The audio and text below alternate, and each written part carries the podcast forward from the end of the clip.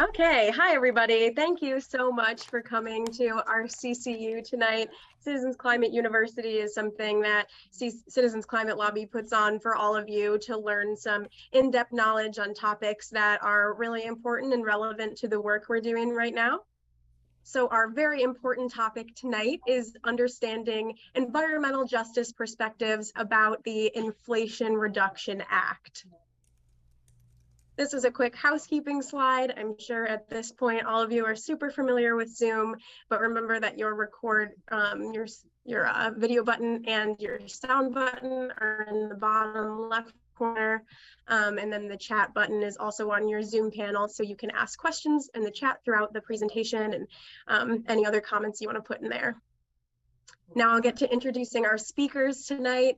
We have, we are joined by Stephanie Munguia and Karina Ramirez. Stephanie is the Student Engagement Manager and Karina is the Diversity and Inclusion Director. And from here, I will let them take it away. Great, thank you so much, Sabrina, and thank you to all of you for joining us tonight.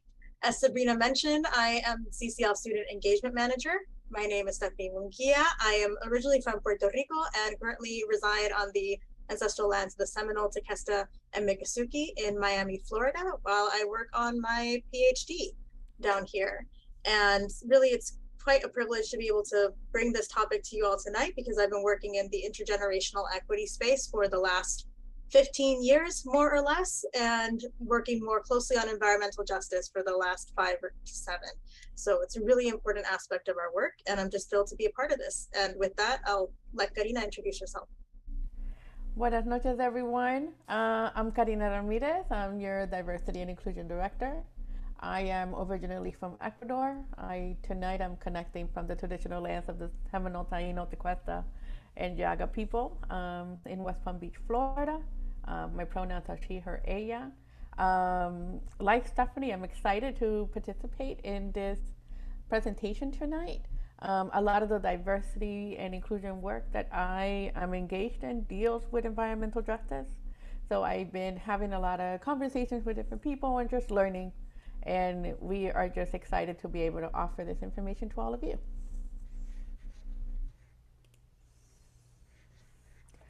So the three learning goals for tonight. We are going to review the impact of the Inflation Reduction Act. We're going to understand potential responses that you may see when you encounter different communities. And we're going to give you some tips on what you can do locally. So before we get started, we want to begin by setting the stage with a bit of a disclaimer of what this training is and what it isn't. The purpose of tonight's training is to build awareness of the impacts of the Inflation Reduction Act. We're here to uplift the labor of environmental justice communities across the United States and the work that they've been doing first to secure the provisions that are in the legislation, and secondly, to voice concerns about the things that didn't make it into the bill or that did and are likely to harm predominantly under-resourced communities we recognize first and foremost that we are not ourselves members of these communities, but rather we're creating a space for us to learn together about these concerns. We're also hosting this training in part to acknowledge and begin to rectify the harms that were done by many climate groups in our celebrations following the passage of the bill. I want to be absolutely clear. This legislation is a historic and critical investment in addressing climate change here in the United States. But we'll hear more throughout the night about how well-intentioned celebration led to the erasure of many of the environmental justice communities and their concerns about the legislation. Lastly, we also want to acknowledge that these concerns have not been getting very much attention in the news. It's precisely because we know that many of our volunteers are not hearing about them that we want to offer this training. We believe this is part of our integrity value as CCLers. So if you've not refreshed your memory on these values recently, I'll just read this little snippet from our integrity core value. It says, we are prepared and do our research. Our approach is thoughtful and thorough. We consult experts and use data. We are open to new information. And in fact, we solicit opposing opinions. This includes providing a balanced assessment of any legislation we talk about in our communities. So we know that this integrity is needed to create a more livable world for all of us, and we're building that muscle tonight.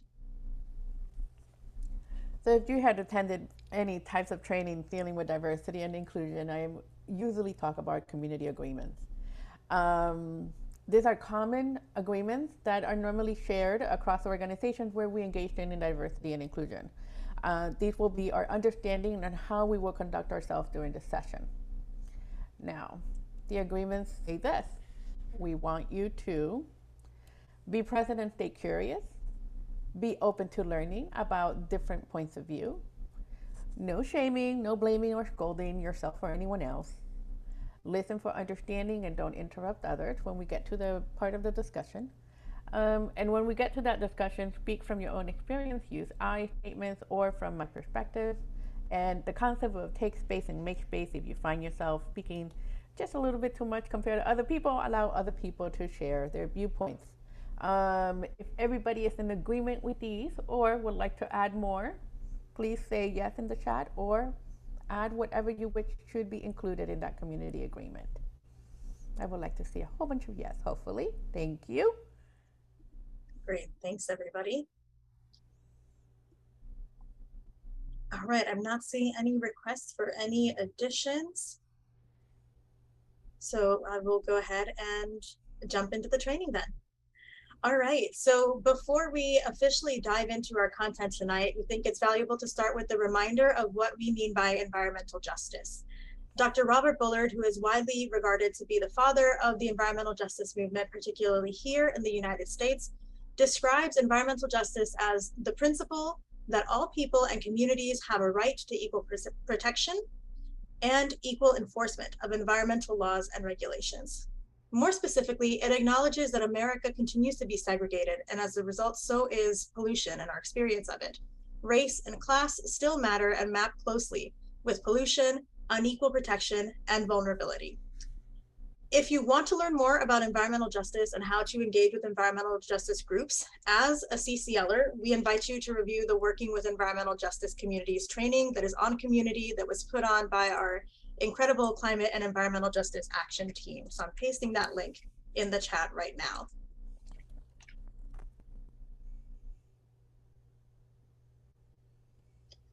So what's in the Inflation Reduction Act? As you've probably heard by now, it represents an approximately $385 billion federal investment in addressing climate change, including a methane fee, a suite of rebates and tax incentives for consumers, funding for natural climate solutions, and importantly, somewhere between 40 and 60 billion dollars for environmental justice.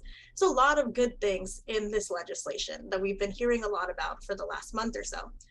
But let's hear from Reverend Lennox Yearwood what this investment means specifically for frontline communities.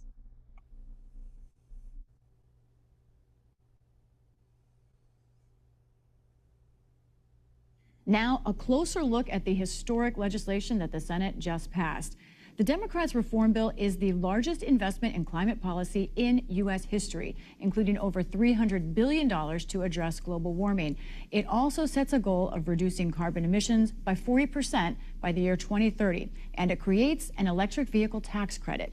Joining me now to discuss what this will do and what it won't is Reverend Lennox Yearwood Jr., climate activist, as well as the president and CEO of the Hip Hop Caucus. Let's jump right into this, Reverend. I know you're in Washington today. You're from Louisiana, though, so you're from, and you mainly deal with communities that are feeling the impact of climate change. What does this bill really mean on the ground? Well, on one aspect, this bill is historic, and it's a critical bill for humanity. Not a bill for a Democrat or Republican, but for humanity. Bill but you're right. I am from Louisiana. I'm from the Gulf Coast, and there's provisions in this bill that hurt our community, that lock in infrastructure as far as leases in regards to on water and on land. Um, that is the wrong direction and literally will put those communities, particularly those next to fossil fuel infrastructure, in harm's way. Um, continue this cycle of sacrifice zones in America. You're talking about the expansion of some drilling, some offshore drilling, and also leasing of federal lands. Um, do you think the bill, I know the folks who wrote it were trying to balance things and they added a slew of tax credits to encourage clean energy. Do you think that balances out? I hear your concern, but in sum total, uh, where does this bill stand? Well, let me say this in regards to clean energy, it's exciting for solar and wind, is where we have to go. I mean, this is a bill for not only future generations, but for us right now. This truly was our lunch counter moment for the 21st century. We had to pass this bill. But with that being said, clearly there are those within the fossil fuel industry who don't want to give up, you know, their reign on power. And they don't want to begin to transition to clean energy. And so they made sure that these things were written into the bill. And that's, I always say this to people, that's problematic because there are communities who are living next to these facilities who would now get cancer, mm-hmm. asthma, emphysema, and it will cause them to literally have a horrible life. And we cannot balance that, having us pushing for polluters and not for people. I know that you feel that in the communities that you're talking to, that you represent. I also wonder what other climate impacts that you're concerned about, that you think maybe these tax credits, this expansion maybe of the electric vehicle tax credit or this new tax credit, what would that mean in places maybe seeing rising shores, different temperatures? What are we talking about? The things in this bill from the, the Green Bank to the investments in environmental justice, even though the block grants are a little funny, we have to work on that long term. But ultimately, this bill is ensuring that we can cut emissions down, what we must do in this decade. And ultimately, that will help our country and our world. It's the thing. I'm from Louisiana, and we all know we ha- I went through with many of our families and friends Hurricane Katrina, and then we went through Hurricane Ida again last year on the exact same day. That means when you have seen your family and your friends literally drowning to death in the richest country in the world, there's no bill that can help bring them back. But this is a start in the right direction.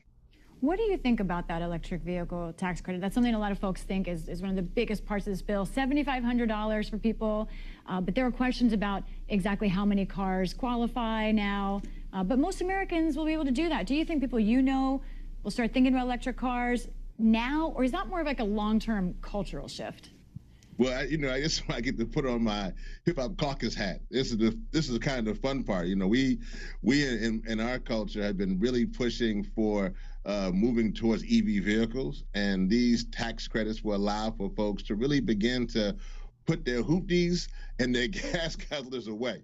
And so we can finally begin to move to a place where we can have electric vehicles in our community. And more importantly, we can put charging stations. That's also part of this bill. That's also a thing. We want to make sure there isn't a road or charging anxiety within our community. And so that is an important part. And also the fact that people can now put solar on their homes and their communities, that would be a big deal to help them cutting energy costs. And so, again, those pieces are exciting. This bill is historic, but again, at what cost? Hmm. We cannot begin to pick who will live or die with this climate crisis. And I'm afraid this bill may be setting a precedent in which we're not looking at which communities, either from the Gulf Coast or Appalachia or in Alaska, which communities will survive and which communities will not. And that is a trend as Americans that we cannot put forward. So much that's important there to think about. Thank you so much, Reverend Lennox Yearwood. Thank you. Great. So there is a lot to unpack in that, a lot now, of really powerful comments. So let's recap some of the concerns that were raised in that interview and also in the other statements that have been released surrounding the Inflation Reduction Act. I think a really powerful part of Rev Yearwood's testimony there is that on the one hand, this is hugely historic. He refers to it as the lunch counter moment of our time. That is a, a huge win. But at the same time, this really balanced response of who gets to decide who makes it through this crisis. So some of the specific concerns that have been raised, um, in particular, this first concern around expansion of oil and gas leasing expanding sacrifice zones, that's really the one that's getting a lot of attention. That's because the bill has linked renewable energy development to further oil and gas exploration. So many EJ advocates are saying that that essentially creates more sacrifice zones. As a result, polluting facilities will continue to harm human health in particular that of frontline communities, because that's where most of those polluting facilities have been located historically and are likely to continue to be developed unless there's specific guardrails put in place. Similarly, and I do want to flag that CCL has historically supported carbon capture and sequestration technologies, and the IPCC reports do indicate that some form of carbon capture will be needed to reach our climate targets. But environmental justice groups are concerned that these technologies might be misused or abused to extend the life of harmful facilities. There are also some missed opportunities that they point to. For example, rather than investing in key infrastructure priorities like public transit, the legislation prioritized things like EV tax credits and rebates for home upgrades, which are incredibly valuable but disproportionately benefit middle and higher income households while ignoring the needs of lower income users of public transit, for example, and renters. Much of the climate funding also excludes community-based financial institutions and credit unions from being able to administer it. So that leaves certain communities that really rely on these sorts of depository institutions behind. Another large underlying concern is that the bill says very little about how implementation should be achieved. In fact, a lot of insiders believe that agencies are going to be looking to rapidly expand their collaborations and partnerships with nonprofit organizations and other community groups to support the implementation because there's very little in-house capacity currently to achieve the mandates that the bill has laid out. So that is could be a really great opportunity, but it is something that for obvious reasons can provoke a bit of anxiety because we're not quite sure what this implementation will look like. So these are a couple of the more explicitly stated concerns that we see in a lot of the reactions, but I think it's critically important to note that there are deeper concerns than just what's made it in or not into the legislation. There's also concerns that speak to a generalized disillusionment with the democratic process itself. And as CCLers who believe in democracy, this is a really critical piece we have to understand. So we're going to hear from Tara Houska, who's an Ojibwe indigenous lawyer and land defender, and she's speaking to the underlying concerns of the exclusion from the decision-making process, the side deals that were made to reach compromise, and some opportunities for future intervention. We're just going to listen to a small snippet of this, but you're welcome to use that link when you have access to the slides to listen to the full interview.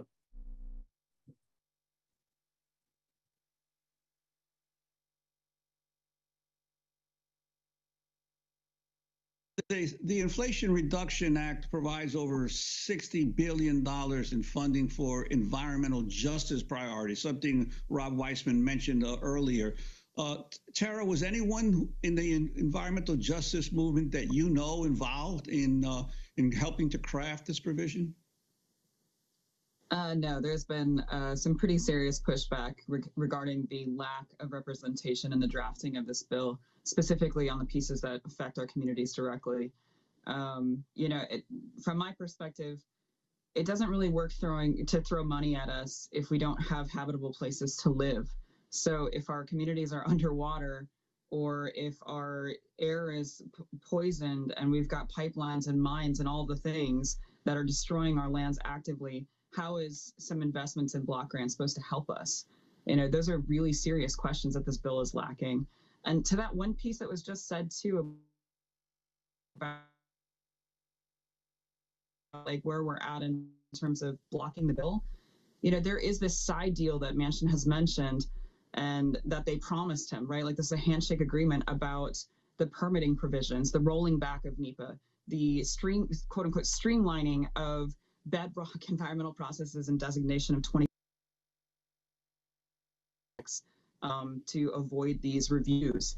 That's going back to the House, and they're going to try to attach it to appropriations. So there still is something that can be done at the congressional level. Great. So there's two major concerns that Tara talks about here that I want to dig into. The first is that communities were excluded from that decision-making process. While it is true that final negotiations, as we likely have all heard, were carried out nearly exclusively between Senator Schumer and Manchin, it would be a mistake to say that the IRA came to be in a complete vacuum. The environmental justice provisions that did make it into the bill are a credit to literally decades of advocacy by environmental justice communities, though not nearly as much as would have been included in the earlier reconciliation packages that were debated. We also know that some top large nonprofit organizations were consulted in the late stages of negotiation, and environmental justice groups have expressed dissatisfaction with how those groups leverage their access and platform to help or hinder the accomplishment of some of these EJ priorities. More importantly, we know that more participatory legislation development is possible. The Environmental Justice for All Act, or HR 2021, shows a different path that actually began with the robust nationwide tour and community consultation process by members of Congress to better understand the environmental injustices that the legislation would seek to address and solicit feedback. There's another side to these concerns also, which is surrounding these side deals. And there are two major topics within this. The first is the extra legal approval of the Mountain Valley Pipeline, which has long been opposed by frontline communities. And the second is this promise of future permitting reform. The Mountain Valley Pipeline has faced years of legal challenges and opposition, and the proposed compromise would move the jurisdictional authority into a friendlier court. This means that it might be more likely to be approved and move forward. Permitting reform also would limit the powers of NEPA, the National Environmental Uh, Protection Act, and shorten the public comment period. But reform advocates point out that this could pave the way for faster renewable energy development. So there is a balance here that needs to be struck. Environmental justice advocates are hoping to either prevent this permitting reform from going through or to build in safeguards that could help renewables while slowing fossil fuel development. I do want to just note here that both of these still require further congressional votes, and they don't seem to be garnering much support from either party's members of Congress. And there's actually been recent coverage of uh, concerns and pushback from both conservatives and liberals in Congress around these side deals. The biggest concern right now is that these might be hooked onto some must pass legislation in the next month or so. So, this is one of those things that environmental justice groups are paying really close attention to in the weeks ahead. All in all, though, people from all different backgrounds are acknowledging that this legislation is, to quote from a leader from the Environmental Justice Action Team in a great conversation we had recently, that it's so far from what we need and so far more than anything we've ever gotten before. But it's critically important that no matter which of these two framings you feel you're aligning with the most, whether this is more than we've gotten before or far away from what we actually need, both of these imply that further action is needed. Before we talk about what that action might look like for CCLers and within our context, we want to make sure that you hear from a few more organizations about how they're reacting to the legislation. So we have uh, selected a couple of views from different entities. Uh, I'm going to read them. If I go a little fast, my apologies. But again, you will have access to the slides. You'll be able to see their entire response because a lot of these are, are long letters. But I will uh, share the perspective from different organizations. So the first one is the Green Leadership Trust which is a cross organizational network of Black, Indigenous, and people of color uh, that serve on boards in the US in US nonprofits of environmental organizations. Um, from their viewpoint, they feel the Inflation Reduction Act has the potential to provide for needed housing upgrades and jobs. It also aims to improve air quality and ensure access to clean drinking water. However, the legislation includes relative modest levels of investment in the environmental justice community that have suffered disproportionately from our nation's reliance on fossil fuels. In our analysis, the legislative package will expand sacrifice zones to compound harm to our communities. This is one sentiment that has been expressed by several organizations. I wanted to also um, share the perspective of Vivian Yi Huang, who is from the Asian Pacific Environmental Network, uh, feeling that the bill includes some worthwhile investment in renewable energy and healthcare, but it also brings even more harm to people living alongside big polluters and further destabilizes our climate. We need real climate solutions that transition us away from fossil fuels and invest in building healthy, life sustaining economies in the communities most harmed by the fossil fuel industry.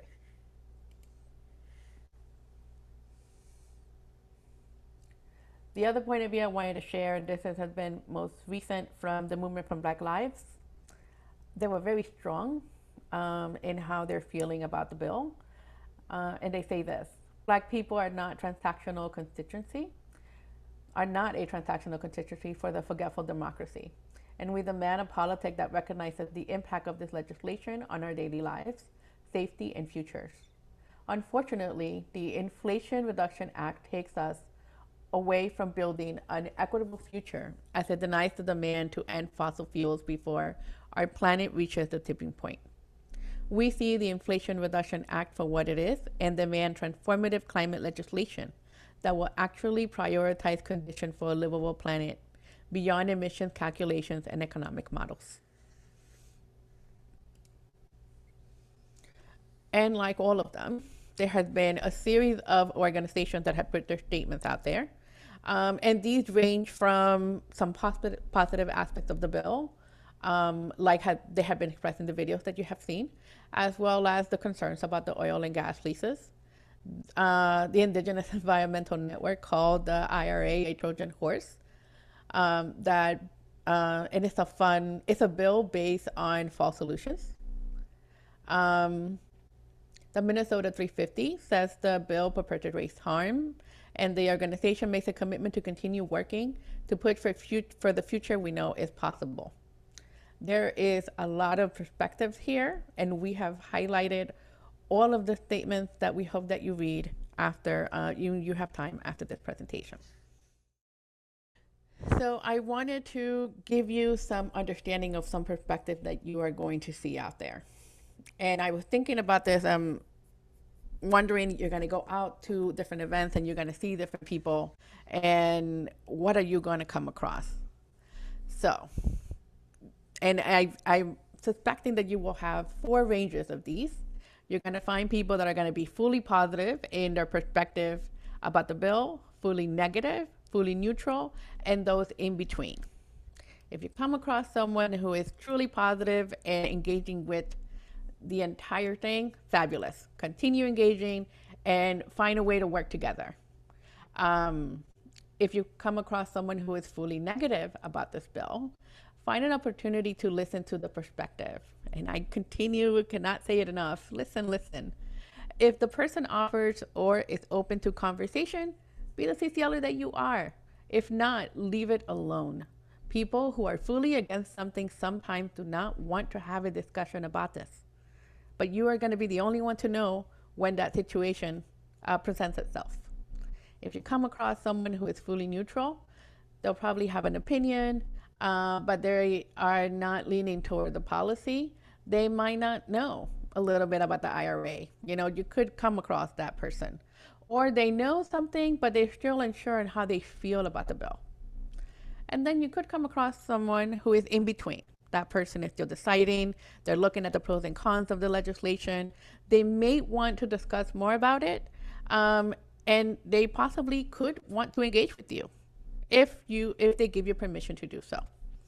I would caution that in any of these opportunities, it's not about convincing anyone. The legislation has already passed and has been signed, and we are recommending that you discuss the positive as well as the potential concerns of the legislation with others if you are given that opportunity.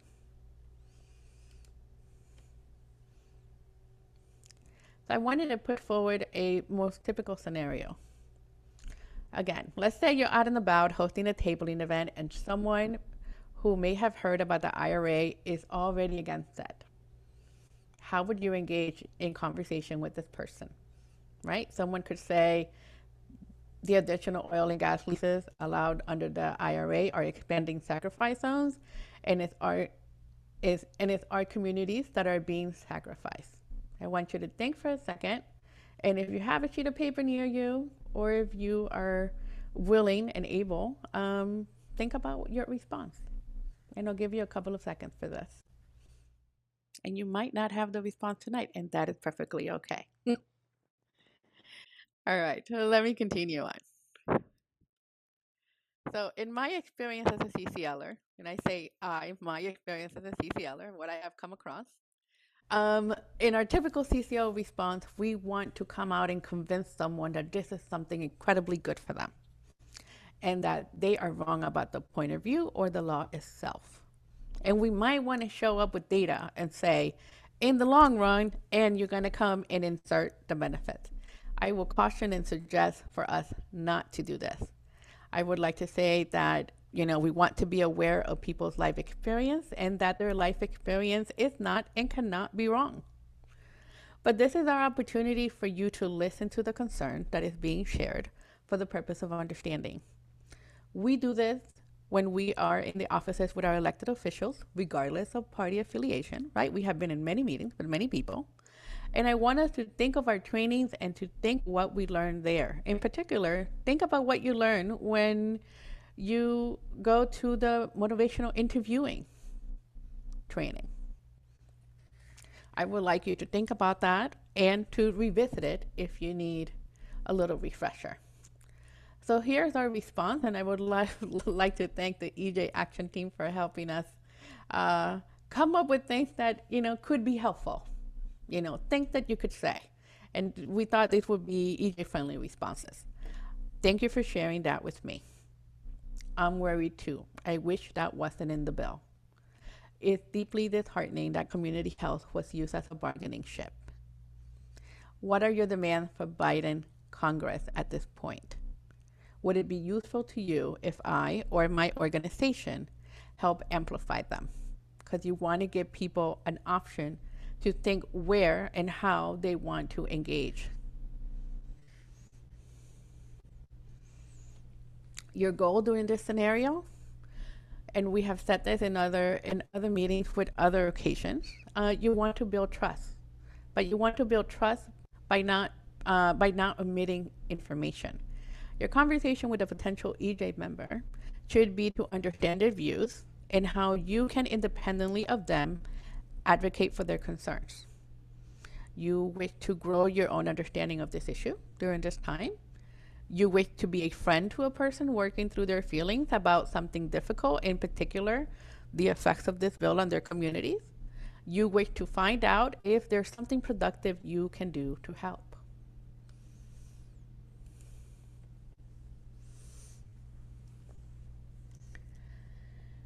All right, a lot of information thrown at you.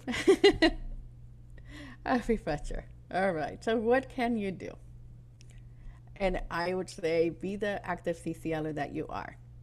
The environmental justice implications of the IRA, though systemic in nature, will be mostly felt at the local level.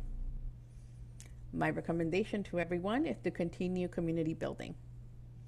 And this will look different depending on where you are across the country what converse and I want you to think about what conversations are already taking place there if you haven't been involved locally in your community. Uh, what is being shared? What is happening there? Do not be afraid to attend a workshop, a session, a gathering to learn more. Because with knowledge comes power, and with knowledge comes an opportunity to be able to be a better and effective advocate. I would recommend for you to stay up to date on the implications of the legislation in your area. And we are still in the process of learning how this bill will be implemented. Is one of those things that would, you know, left out. We're waiting for what that would look like. Um, right now, I feel that this is a time for us to build connections locally, to learn again what are the concerns of the communities around you, and how you will determine your level of engagement based on the information that you are learning from the people that you're meeting and interacting with.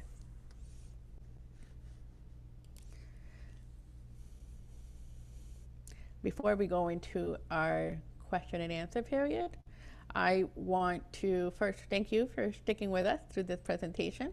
This is the first of three sessions that are going to deal particularly with the impact of the IRA. Um, you completed today's session. The next one deals with how to present and discuss the Inflation Reduction Act next Thursday. And the Thursday after that is going to be a session dealing with the conservative viewpoints of this bill. And we look forward to having you in the next two presentations. Thank you for listening to this episode of Citizens Climate Lobby's training program. You can tune into more episodes anywhere podcasts are available. Inspired by what you heard today? Join Citizens Climate Lobby to advocate for bipartisan climate solutions. Go to community.citizensclimate.org to find more trainings, resources, your local chapter, national action teams, discussion forums, and more. Be sure to like our Facebook page and follow us on Twitter and Instagram at Citizens Climate. We also invite all of our listeners to subscribe to our YouTube channel for more inspiration. Like what you hear? Recommend us to your friends and make sure to give us a five star rating. It helps us show up on other listeners' feeds. Feel free to pass on any suggestions for future episodes in the comments as well. And together, we are creating the political will for a livable world.